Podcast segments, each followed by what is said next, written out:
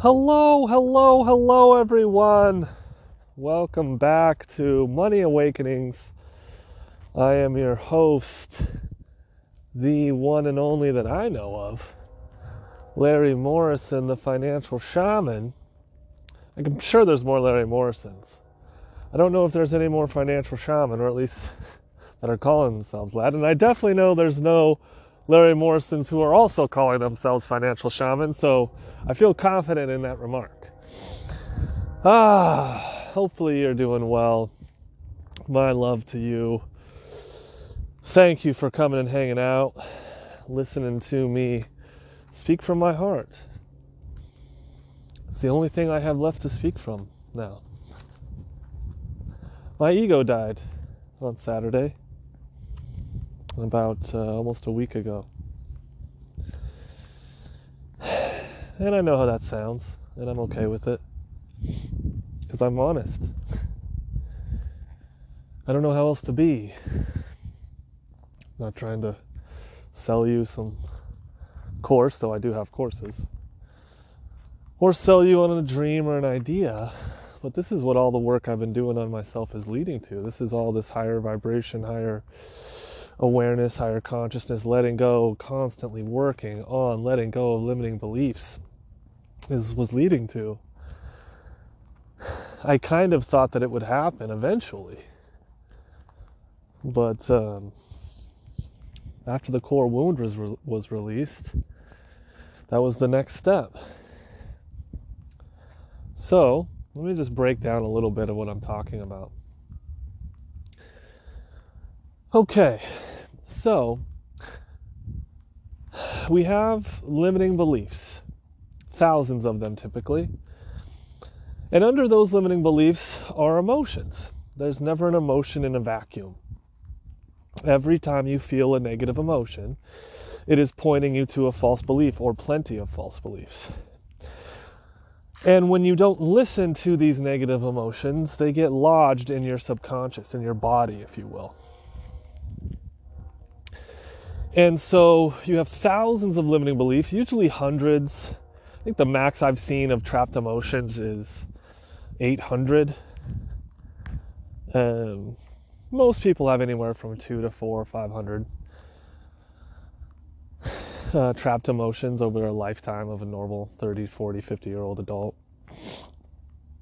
And then underneath those, so before I go that far though, we have the limiting belief, and I want you to think of a circle, like with the two arrows that like make the circle, if that makes sense. Like when you see a symbiotic circular relationship, right? Like a, a negative emotion and a limiting belief go hand in hand. They're married together. You will never have a negative emotion by itself.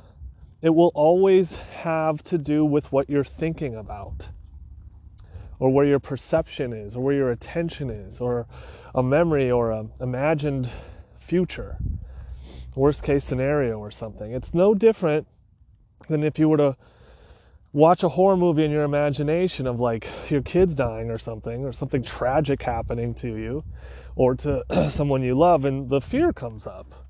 The worry and anxiety, right? That is your emotional guidance system doing exactly what it's supposed to do, saying, hey, you're listening to a false belief, you're believing a lie, you're watching a fake horror movie. If you want to keep these negative emotions coming up, then keep doing that. If not, let this go. But most people don't know that's what emotions are all about. Right? You've heard me say this analogy before where an emotion, a negative emotion, is a smoke alarm going off in your body. And it's pointing you to a fire inside of you. The fire are the limiting beliefs that are, that are causing your perception of who you are in this reality to be tainted by ego, by limitation, by conditional love. So your emotional guidance system works the same for everybody. Of course, there's, you know, psychopaths and, you know, uh, mentally uh, disabled or handicapped or whatever, you know, people with certain neuroses that are kind of like the outliers. But for, let's say, 90% of people, and probably 99% of people, this is how emotions work. so, to understand how to process an emotion, you simply understand that when a negative emotion comes up, you stop what you're doing and you pull out a piece of paper or a note app on your phone, like I do, and say to yourself, What do I have to believe about this situation or myself to feel these feelings? and then watch as your mind or your conscious awareness will spit out all of the negative, uh, all the limiting beliefs. Usually, a lot of them, right? Like, I always, when I do this with my clients or myself, there's usually at least three, four, sometimes 10 that come out. Right? So, for example, if you're looking at your bank account and or your paycheck and you're thinking and you're starting to get worried or anxious or scared. You're thinking about bills and you start your mind starts to wander into the future. And the first of the month is coming around and blah blah blah. Then the negative emotion comes up of that anxious worry fear. And you stop and go wait a minute. What do i have to believe about this situation in order to feel these feelings and then you have your notepad, right? And you go, uh, I think I'm not going to make rent. I'm going to get kicked out. People are going to be upset with me. I'm going to have to live with my parents. I'm going to have to borrow money. Heaven forbid we have debt that helps us. And then I'm going to have to, everybody's going to know I'm a failure and I'm going to, everybody's going to know I'm not good enough and blah, blah, blah, blah, blah. Okay. And so once you see the uh, the negative or the limiting beliefs rather on paper, the emotion has done its job. So it starts to dial back the strength of the emotion. It doesn't eliminate it completely. Hello. Morning. Morning.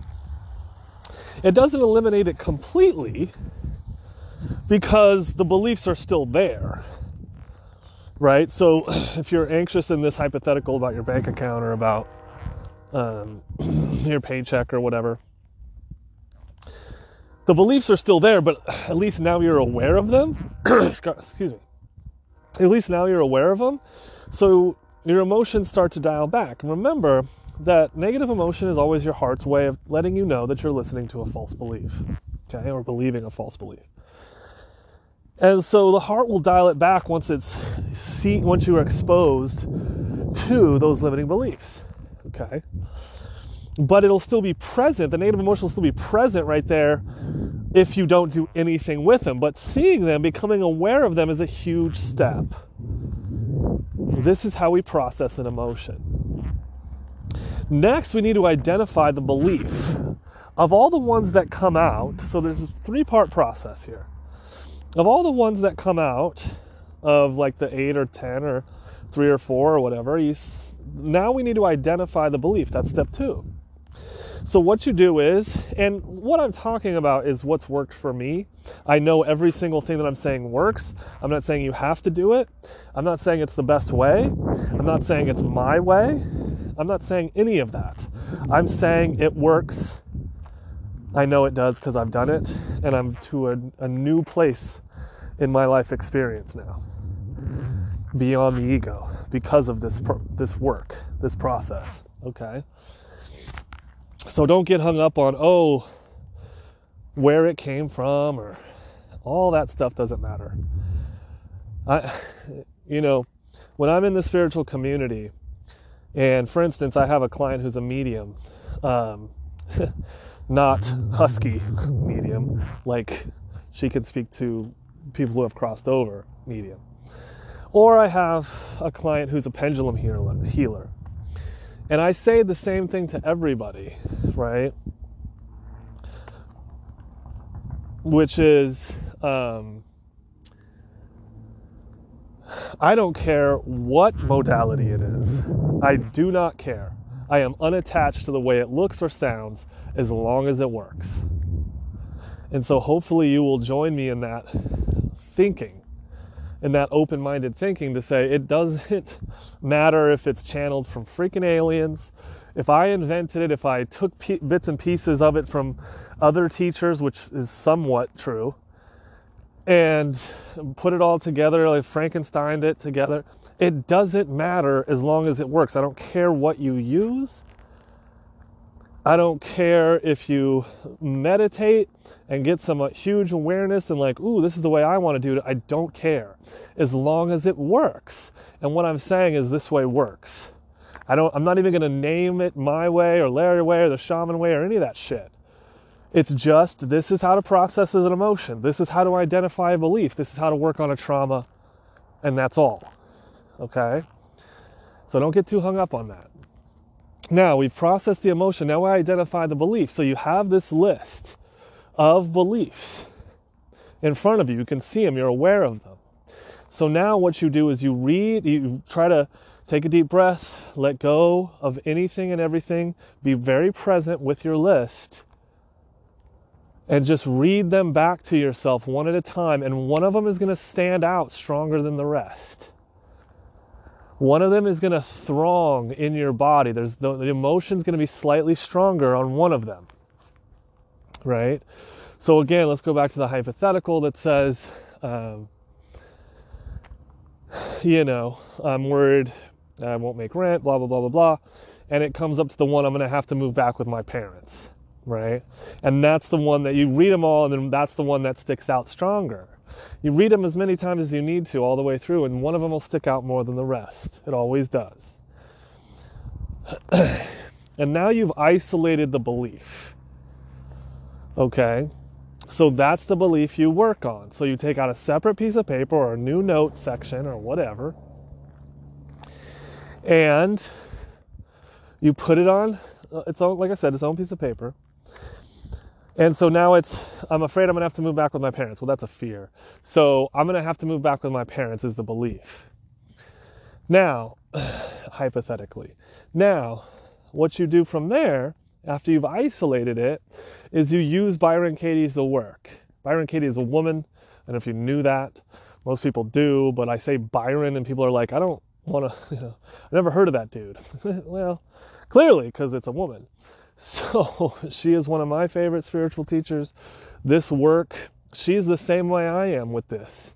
She's like, I don't own this work. It came to me, use it as free will. Like she gives it away. It's not patented or any of that stuff.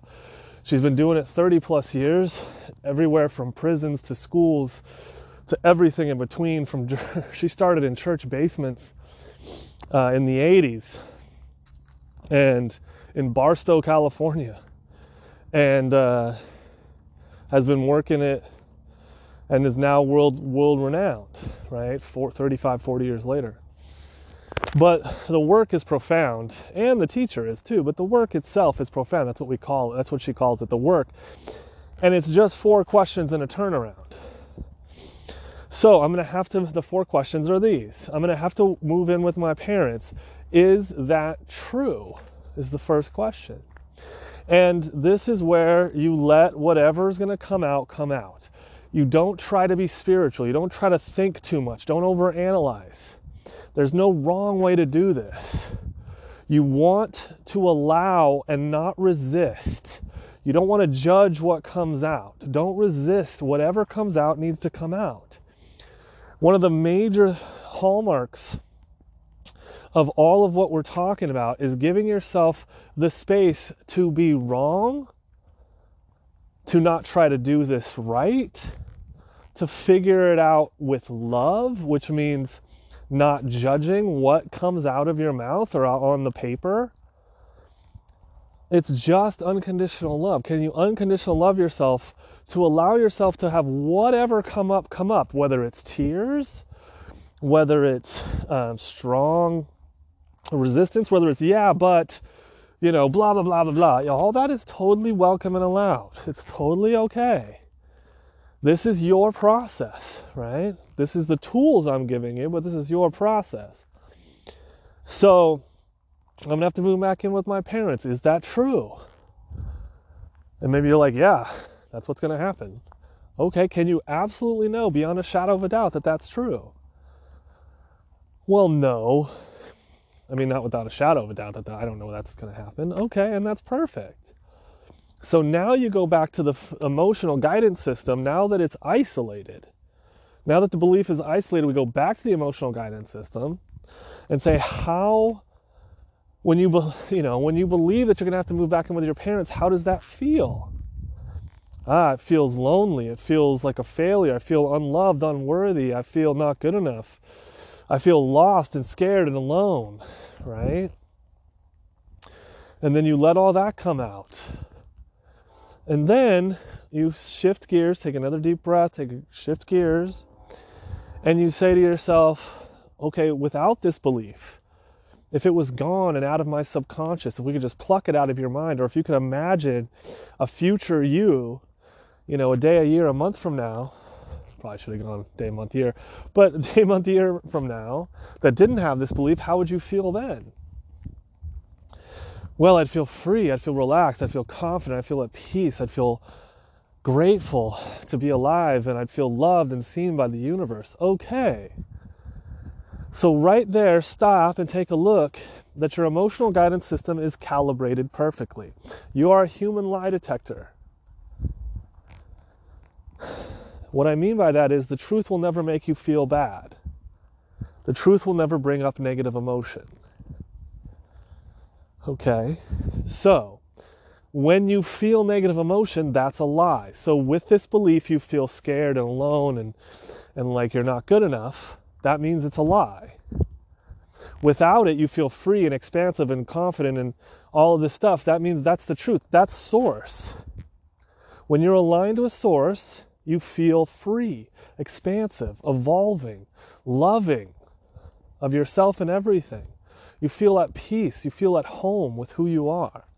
When you're identified with the ego or a lie, you feel terrible, confined, restricted, restricted, trapped, on and on, alone, all that stuff, unloved, unseen, uncared for, all that stuff. So stop and tell yourself, my emotions are saying this is a lie, which is my heart. Your emotions are how your heart communicates with you.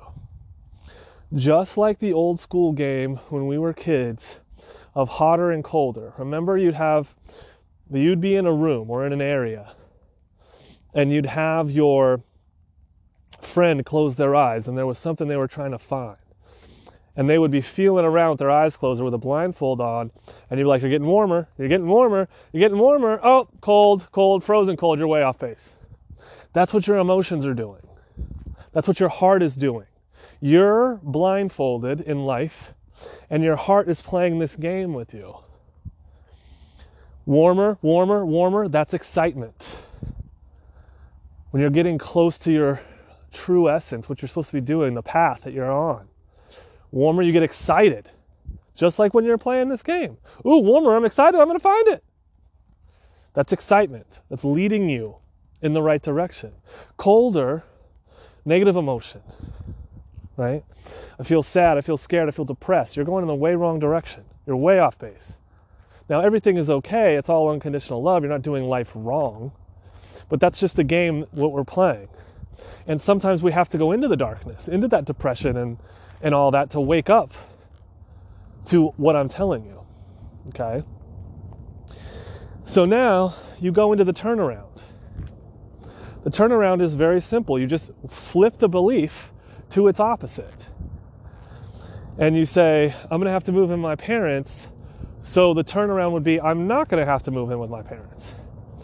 And then you go one at a time. Find in any scenario, whether it's coming from your heart, whether it's coming from your mind, whether it's coming from your imagination, find three examples or three ways to validate that. I'm, I'm not going to have to move back with my parents. Well, if things did get really bad, I'd move in with my girlfriend or boyfriend or my friend over here, or maybe I'd pull out a loan. And like you, you can think of other ways that you wouldn't have to do that, right? And then the, the second one is, you know, um, I'm not going to have to live with my parents. So I don't know. Like you just find other ways and make sure you check it, you're checking in with your heart because it's going to have the truth, right? You close your eyes, you take a deep breath. I'm not going to have to move in my parents. Why would I? Because I'm an infinite creative being and this is an opportunity to create something new. That's what my heart just said in this hypothetical right now. right? So now here's where it gets interesting. Is if your mind is strongly fighting you, like strongly fighting you during this process, and it won't shut up. It's like, no, you won't, blah, blah, rah, rah, nope, this is bullshit. I don't want to do this. Let's fucking watch TV, blah, blah, blah, blah, blah, blah, blah. Then most likely what's happening is you have a trauma attached to this underneath. So the layers work like this. It's, for me, in my opinion, it's li- limiting beliefs, which you have thousands of. Okay. Then underneath that is trapped emotion, the emotion that was trying to tell you these limiting beliefs throughout your life that you didn't listen to, that got lodged inside of you, that now they get triggered every time you um, you hit, bump up against a limiting belief like this, or look at a paycheck in this hypothetical scenario. Then underneath those are traumas. Traumas, contrary to popular belief, are not necessarily abuse.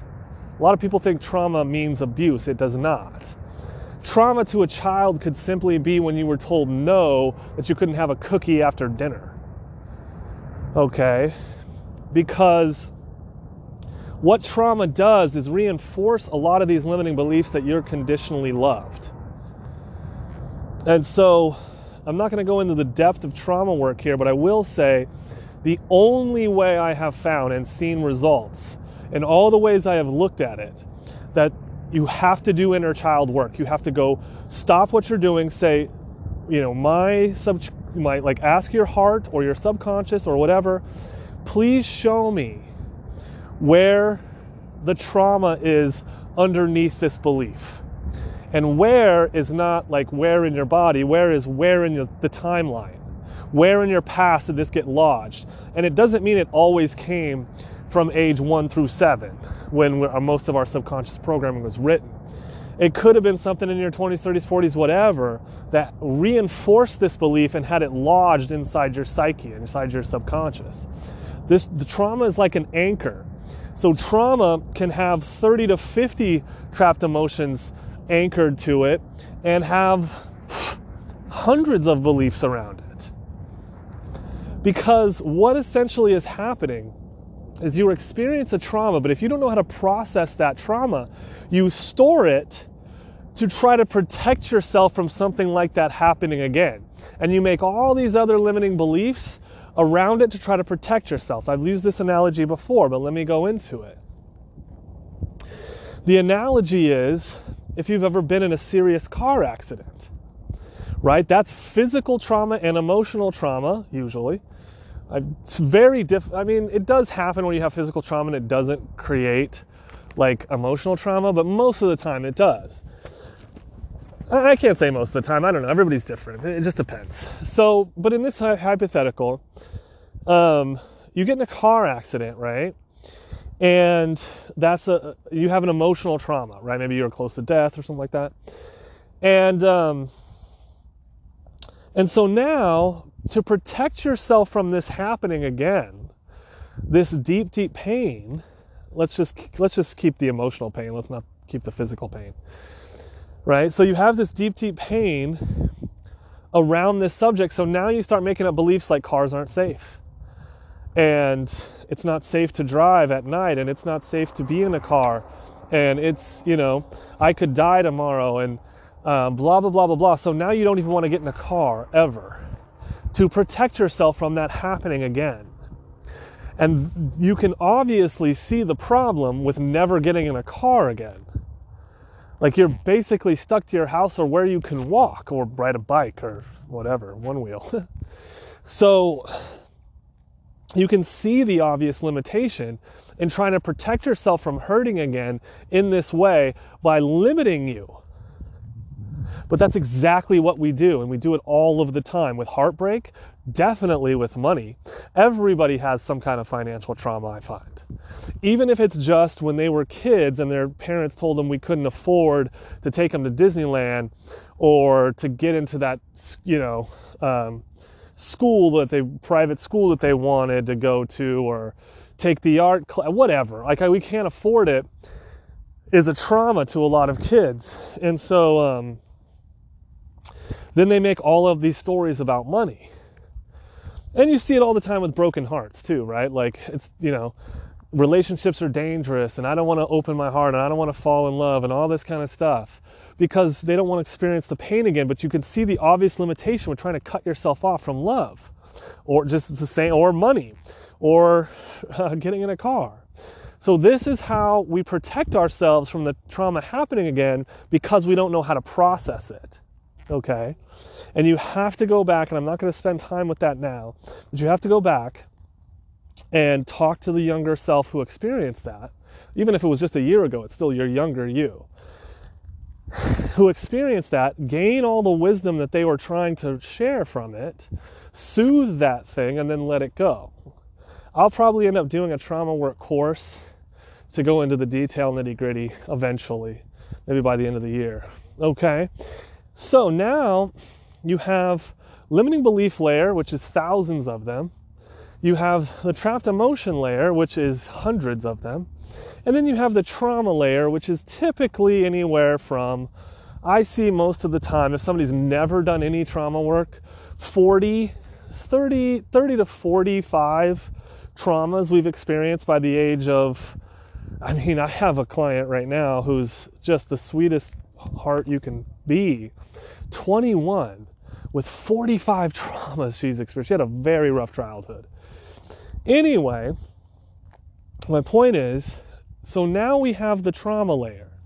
So as you understand all of this, as I did, I start what did I do? I went to work on my traumas. I held space for me to go do it. I had other people hold space.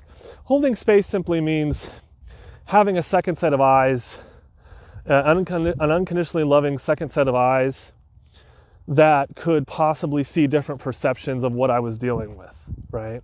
So I had people hold it, I held it for myself. I did a lot of this myself, at least half, probably. Um, and once you unload all the traumas, and you can't unload all these traumas at once, you know, it takes time. Um, I made the mistake of doing more than one trauma in a day and my body and subsequently my heart and the universe really made me pay for it. Like That's don't ever do that again. And I'm not going to go into the details of what happened, but let's just say I was down for the count for a week. Not sick, but like wow, psychologically spinning out of control, okay? So don't I always say give yourself at least 48 hours in between doing trauma sessions. With my clients I do it once a week, so we have plenty of time for the body to recover because you're uh, you're unloading a lot of energy, okay?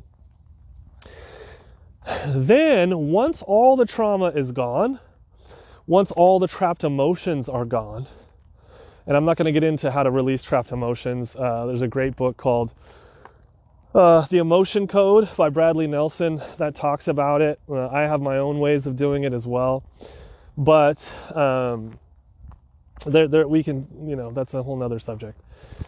But you, once all the traumas are gone, once all the trapped emotions are gone, there's still going to be plenty of limiting beliefs, but there's going to be like probably thousands less, or they have less weight to them now. When the trapped emotions and the traumas are gone, it's like you've taken out all of the roots from the garden. And so if there's stuff still left, it's just easy to push over with the little Byron Katie's to work and just be like, oh, I don't deserve money, that's bullshit, here's why, blah, blah, blah, blah, boom, and it's gone out of your subconscious. So um, here's what happened to me. And no one taught, I mean, people taught me bits and pieces of this, but I put it together, and obviously through my meditation and my guidance from my heart, it showed me the rest of this. And again, I'm not saying that this is the only way. I'm just saying this is the way I found and I know works, okay? So then what happens is you release the core wound. The core wound can only be um, released after you have released all of the trauma. Imagine like an anchor, like it's a layer of anchors or a layer of roots going down in a cone shape, right? It's like the cone of the self. And so, tons at the top of the layer, the top of the cone, tons and tons of limiting beliefs. The second layer down, hundreds of trapped emotions. The next layer down, tens of traumas. And the next layer down, one core wound. Everybody has only one core wound. The core wound is always the same, though it's played out differently in every single person's life. It's like a fingerprint, okay? Everyone has a fingerprint, so in that way it's always the same, but every fingerprint is different. I hope that makes sense. So everyone's core wound is always the same, but it's expressed or experienced different in every single human's life. The core wound, and I wrote this down so I can get it exactly right for you guys. Core wound. There we go. The core, wor- core wound is when you fully believe unconditional love is lost and conditional love is reality. Okay? So, basically, we come from unconditional love. We are made of unconditional love. Unconditional love is another name for God. Everything you will ever experience is unconditional love, just like you are. You see this in children. They are completely aligned a source and completely unconditionally loving. Their consciousness levels are off the chart. But eventually, we all take on the wound, which is conditional love.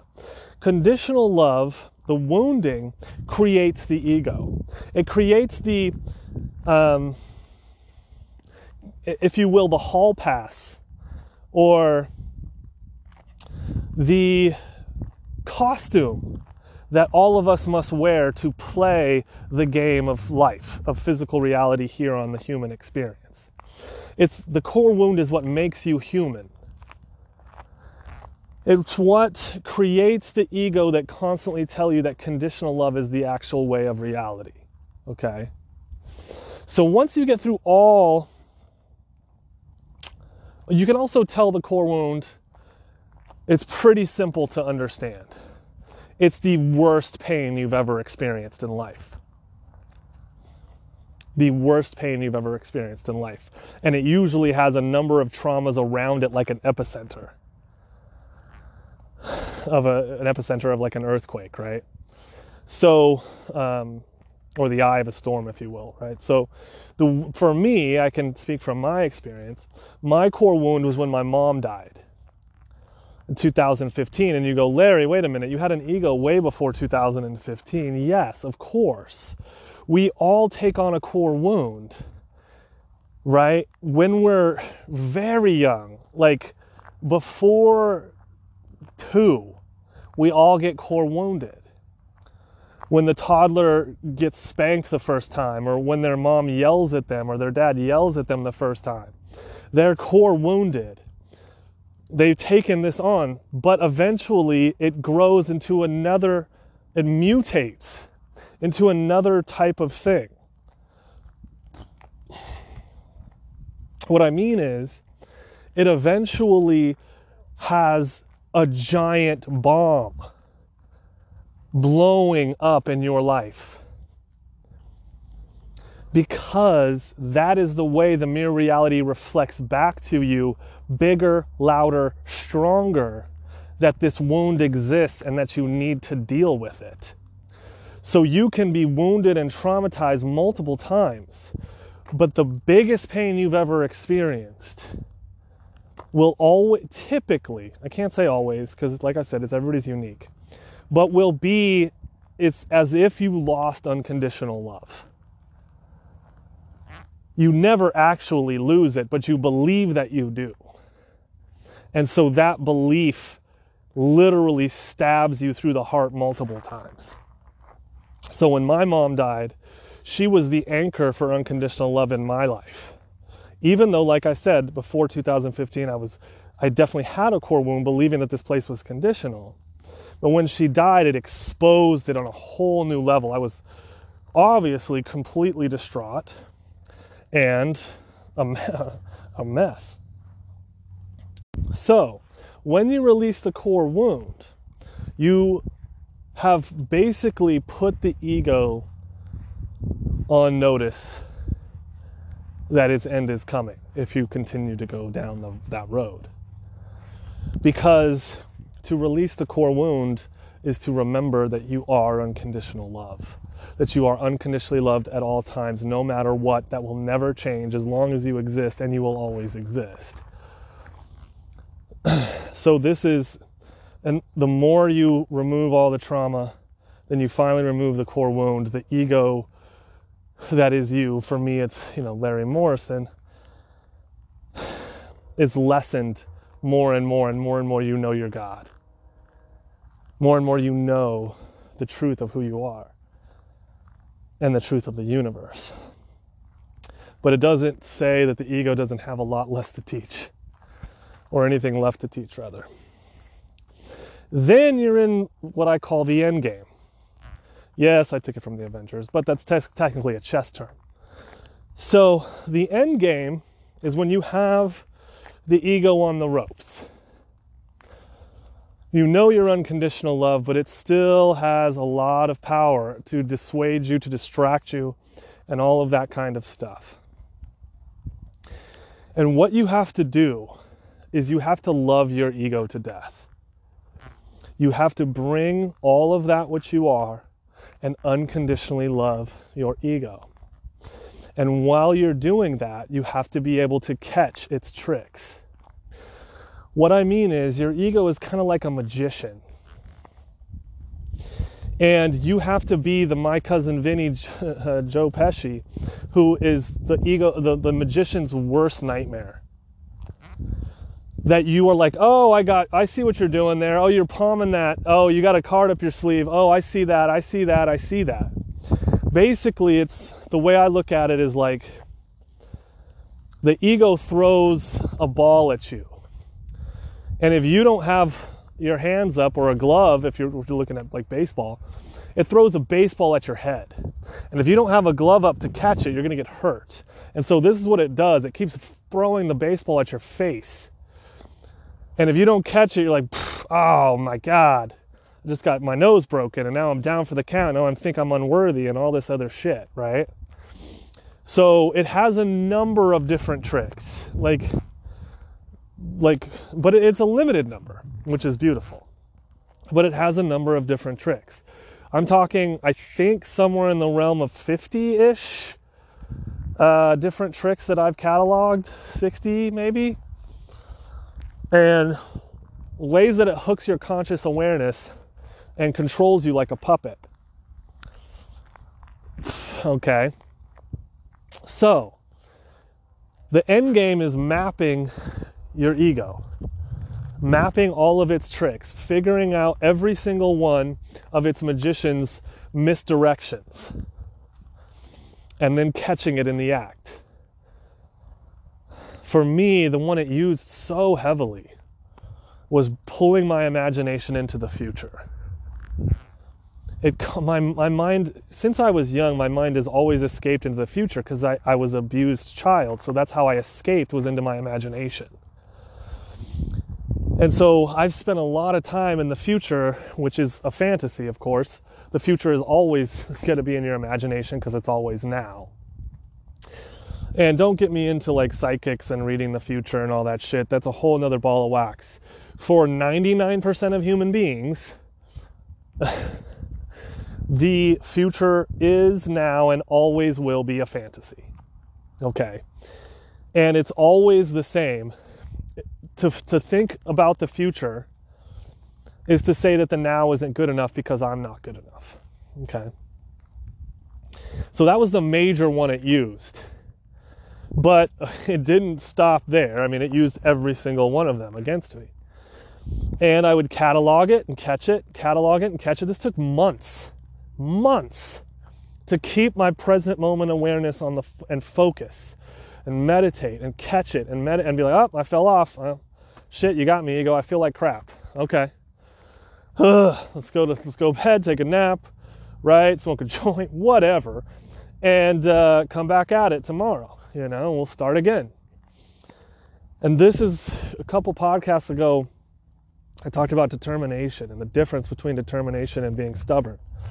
And this is what it, it, takes. It takes determination to get knocked down and get back up and try again and go at it and go at it and go at it and go at it. Because if not, and, and get, don't get me wrong, a lot of people stop here. A lot of the spiritual masters and teachers you will find have released the core wound and stopped, but not released the ego. Actually, most of them, if they've even gotten to the core wound um, we'll stop here.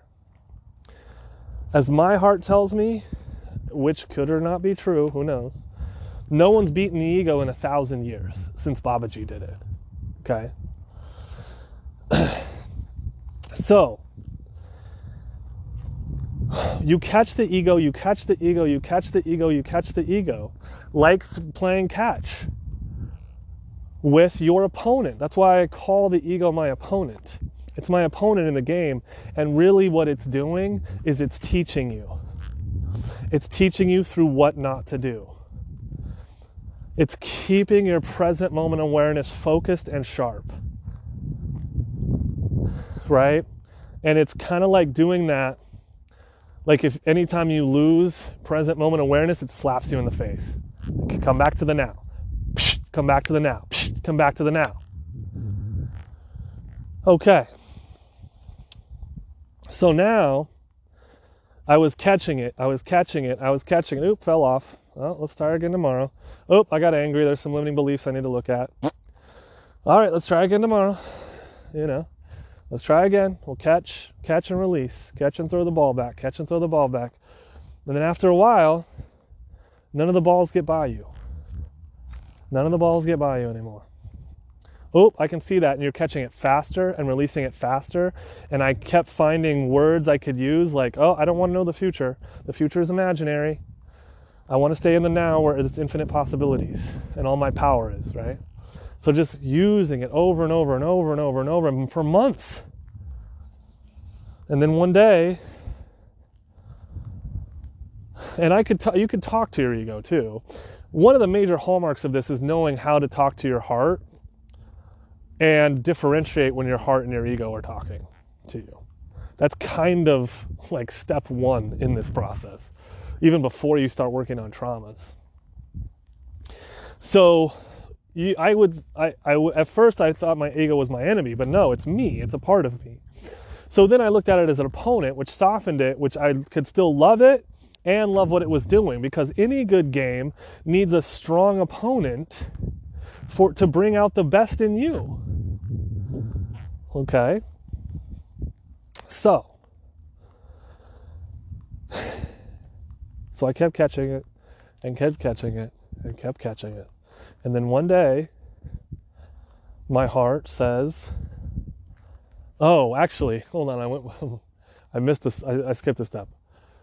Well, uh, in my story, not what you have to do. But there was this moment where I almost had a panic attack it was the day before my ego died. And my my heart instead of um instead of like just saying don't use the imagination anymore, which it tried to warn me not to, but I couldn't figure out how to not let my mind slip into my imagination. And like I worked hard to stay in the present moment, stay in the present, but damn it, it was, it felt almost impossible for me. And I was like, ah, maybe it'll take a decade to to fully stay in the moment and tons of meditation. That's okay. I'm not in a hurry, right?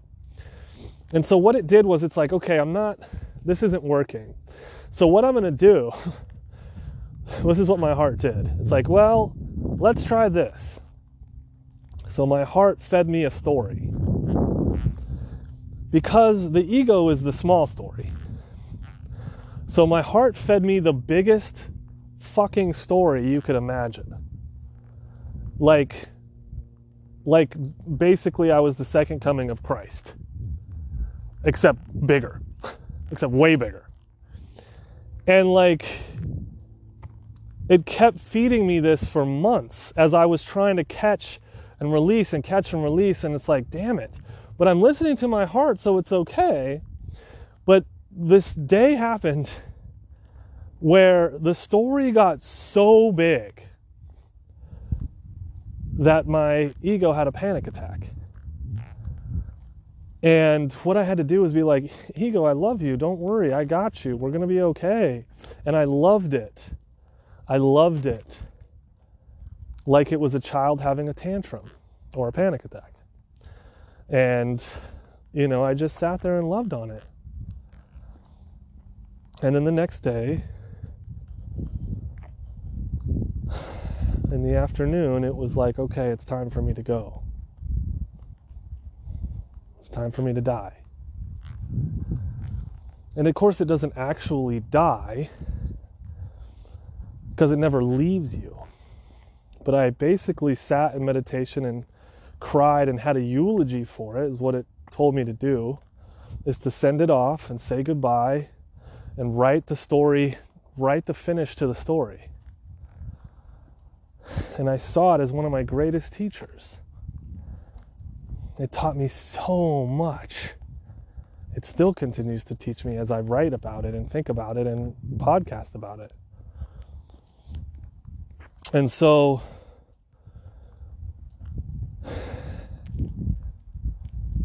I wrote a eulogy, I, you know, and then in my imagination, me and my ego it, it, tried to say, "Oh nope, I'm not leaving. I'm just fucking with you." I'm like, oh, "Okay, no worries. You know, I love you either way."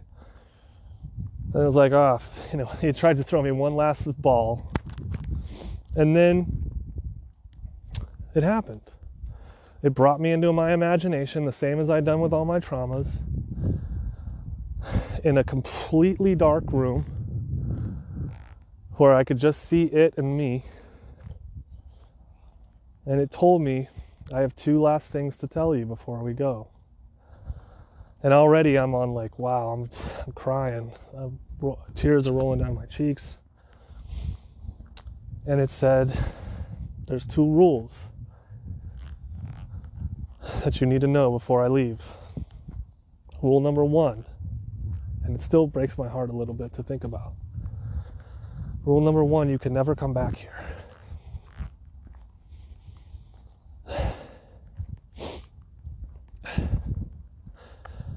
And that's when it started to sink in. A part of me was dying. Like I was losing a parent or a teacher, somebody who's been with me my whole life.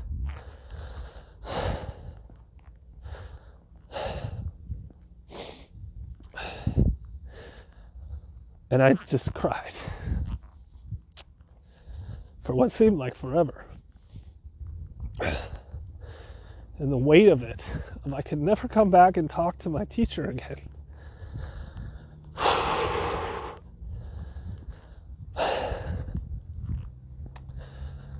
Ah, oh, so grateful, but it still hurts, still raw. Wasn't even a week ago. And then, uh, rule two, it said, No more judging. You can't judge anymore. To be unconditionally loving is to let go of judgment altogether. And he said, You're going to get frustrated, you're going to get mad, but you cannot judge yourself or anything that happens anymore. You might fall into judgment, come right back out of it. Everything is perfect, nothing is wrong. Everything is happening as it should be. There are no mistakes, and you are unconditionally loved no matter what because for the ego to die, the ego is conditional love. That's what it's born of, that's what it's made of, which is why it's finite. It cannot live forever. Because everyone comes to the moment where the ego dies. Usually it's when the body dies, unfortunately. I just happen to be a very lucky man and a relentless, determined one that got to this point. And so,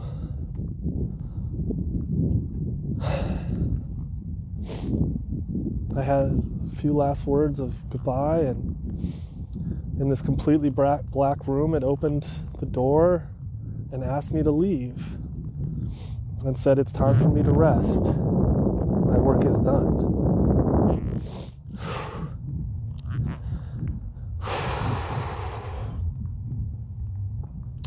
And I was sobbing and I said, I love you so much. And it just said, I know. And it closed the door. And from that moment on, I couldn't, it was sealed forever. I couldn't access it. It's still with me, of course, but I can't get there. I can't talk to it. It's gone.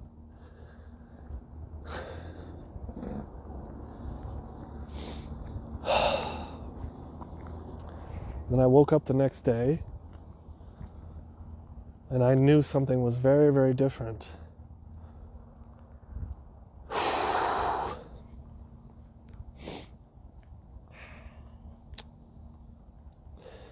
First thing I noticed is my mind was much, much quieter.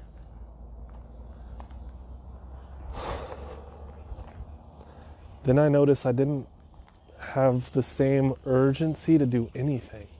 Nothing was urgent. Actually, I didn't feel like I had to do anything. Ever. Like, everything just gets done. Like, when it's time, I'll know it's time and I'll get it done.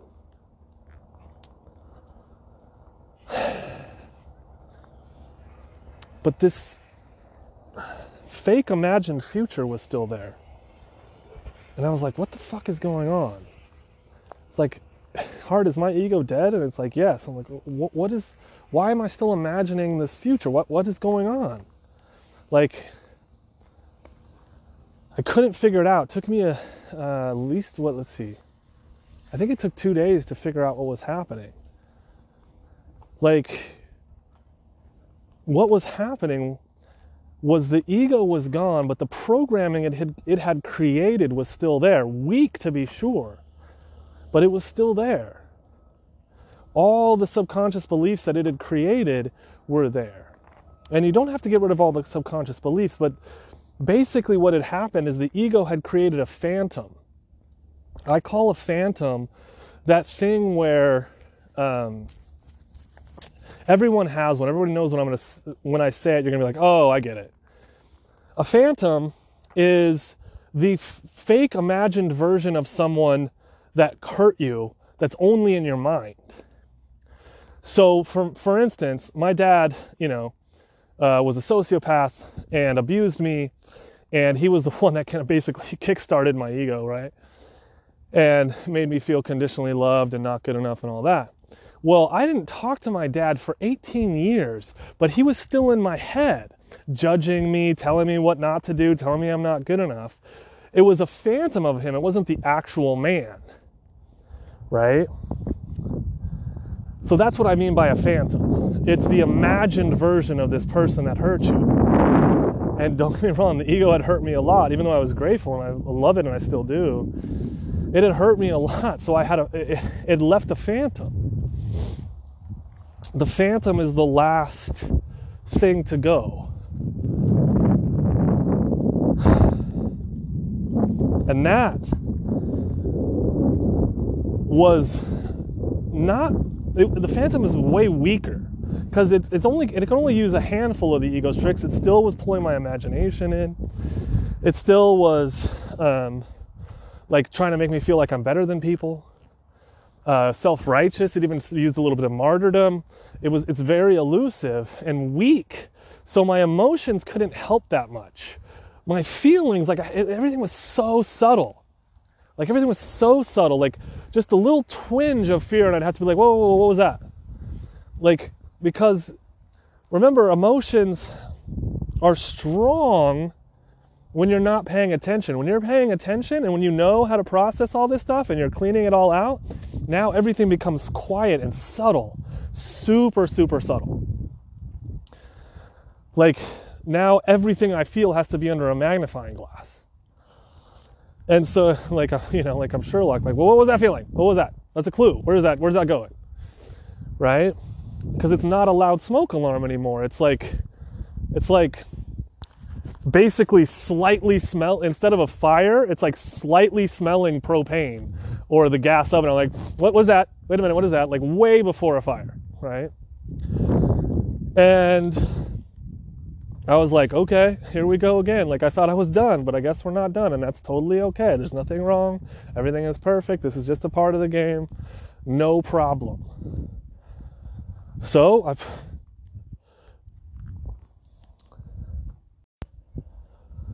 So I put my my trusty tool belt on. All I had mapped about the ego and was like, all right, I guess we're playing this game again. And I was like trying to just be positive about it. Good, I get to sharpen my skills even more. I, I was mourning the ego, but here I have its replacement. Uh, it's a husk of my former teacher, but it's something to play with. So, all right, let's do this. And I did the same thing. We bat the ball around. Come at, come at me again. Let's go over and over and over for almost a week. And then this morning, I woke up and it was gone. And I know it was gone not only because my heart told me it was gone, but I can't imagine the future anymore. I literally can't. Every time I try to focus my imagination into the future, it disappears like water through my hands. And the same with the past. Like I know my memories happened, but every time I reach for them to like put myself in something, it just it just disappears almost instantly. Everything is quiet, like I'm in a constant meditation, unless my heart is talking to me.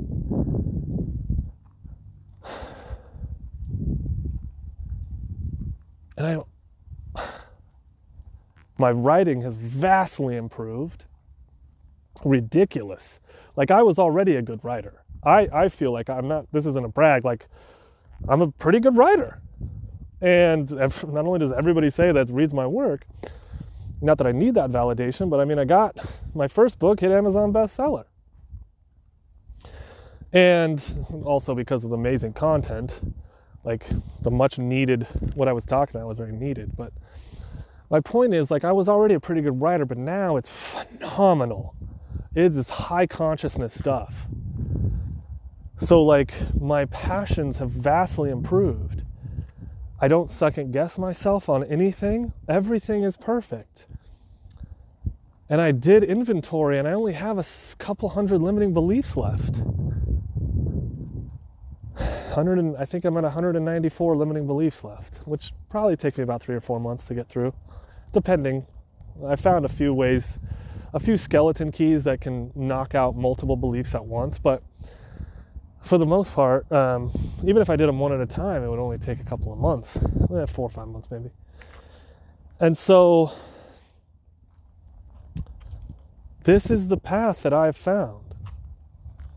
There is a way out of the matrix. And there's no noise in my head at all. There's zero noise. I see colors brighter, more crisp. I don't sleep as much at all. I'm sleeping like five hours a night and feel fully regenerated, rejuvenated throughout the day. Now I'll take a nap here and there. Oh, and when I work with clients, I am razor focused, and every everything that comes through is fucking magic.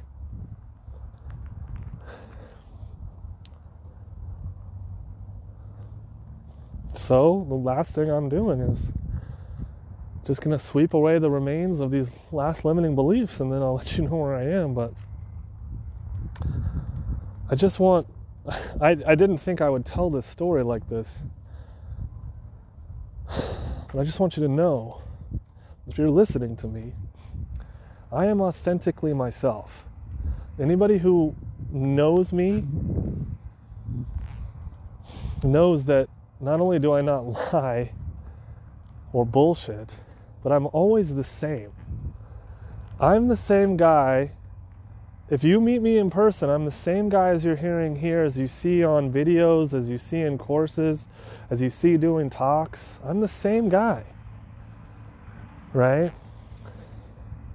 I'm authentically me. And so this is what happened to me. And I'm saying this not to brag, I'm saying this not to tell you that I won. I'm saying there's a way out. There is a way out. And I have found a way. I'm not saying it's the way. I'm not trying to make a fucking religion out of this. I'm just saying I found a way. And so everything from now on is going to be me teaching people and helping people through that way and maybe adding new things, taking away new things. I'm always evolving and I'm always going to evolve the way, but the tools and the mechanics, processing emotion, identifying beliefs, undoing the trauma underneath it, all the way to the core wound, and then lastly, the end game beating the ego and its phantom. And you're free. There's literally nothing wrong. There never was, but now I see it clear.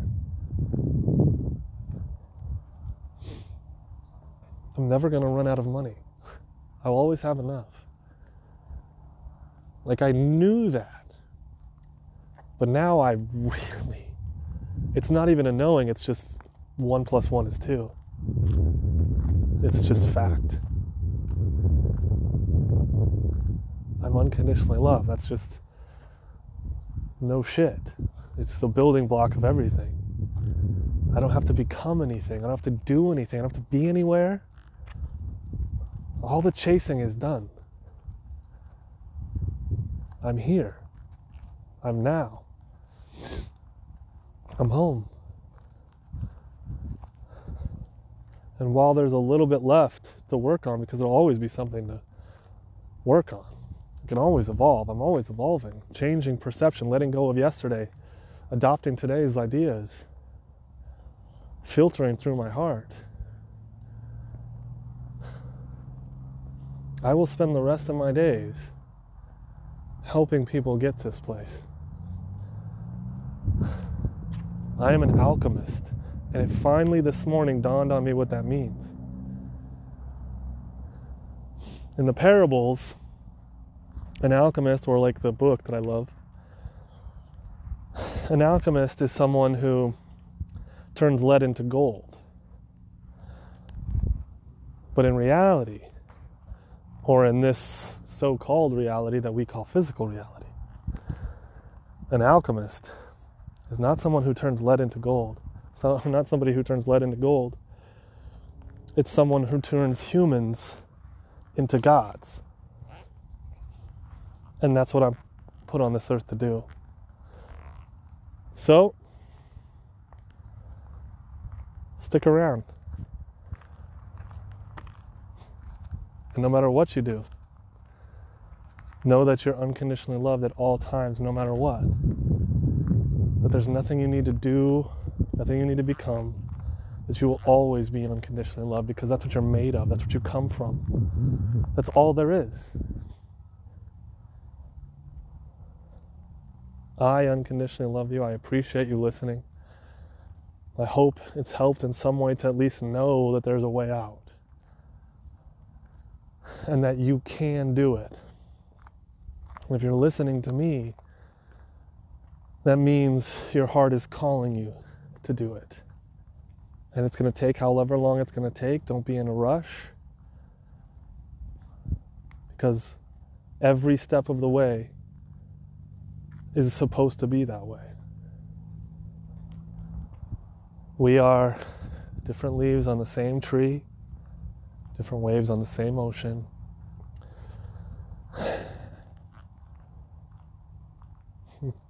We are the heartbeats of God. We are God. It's the only thing there is.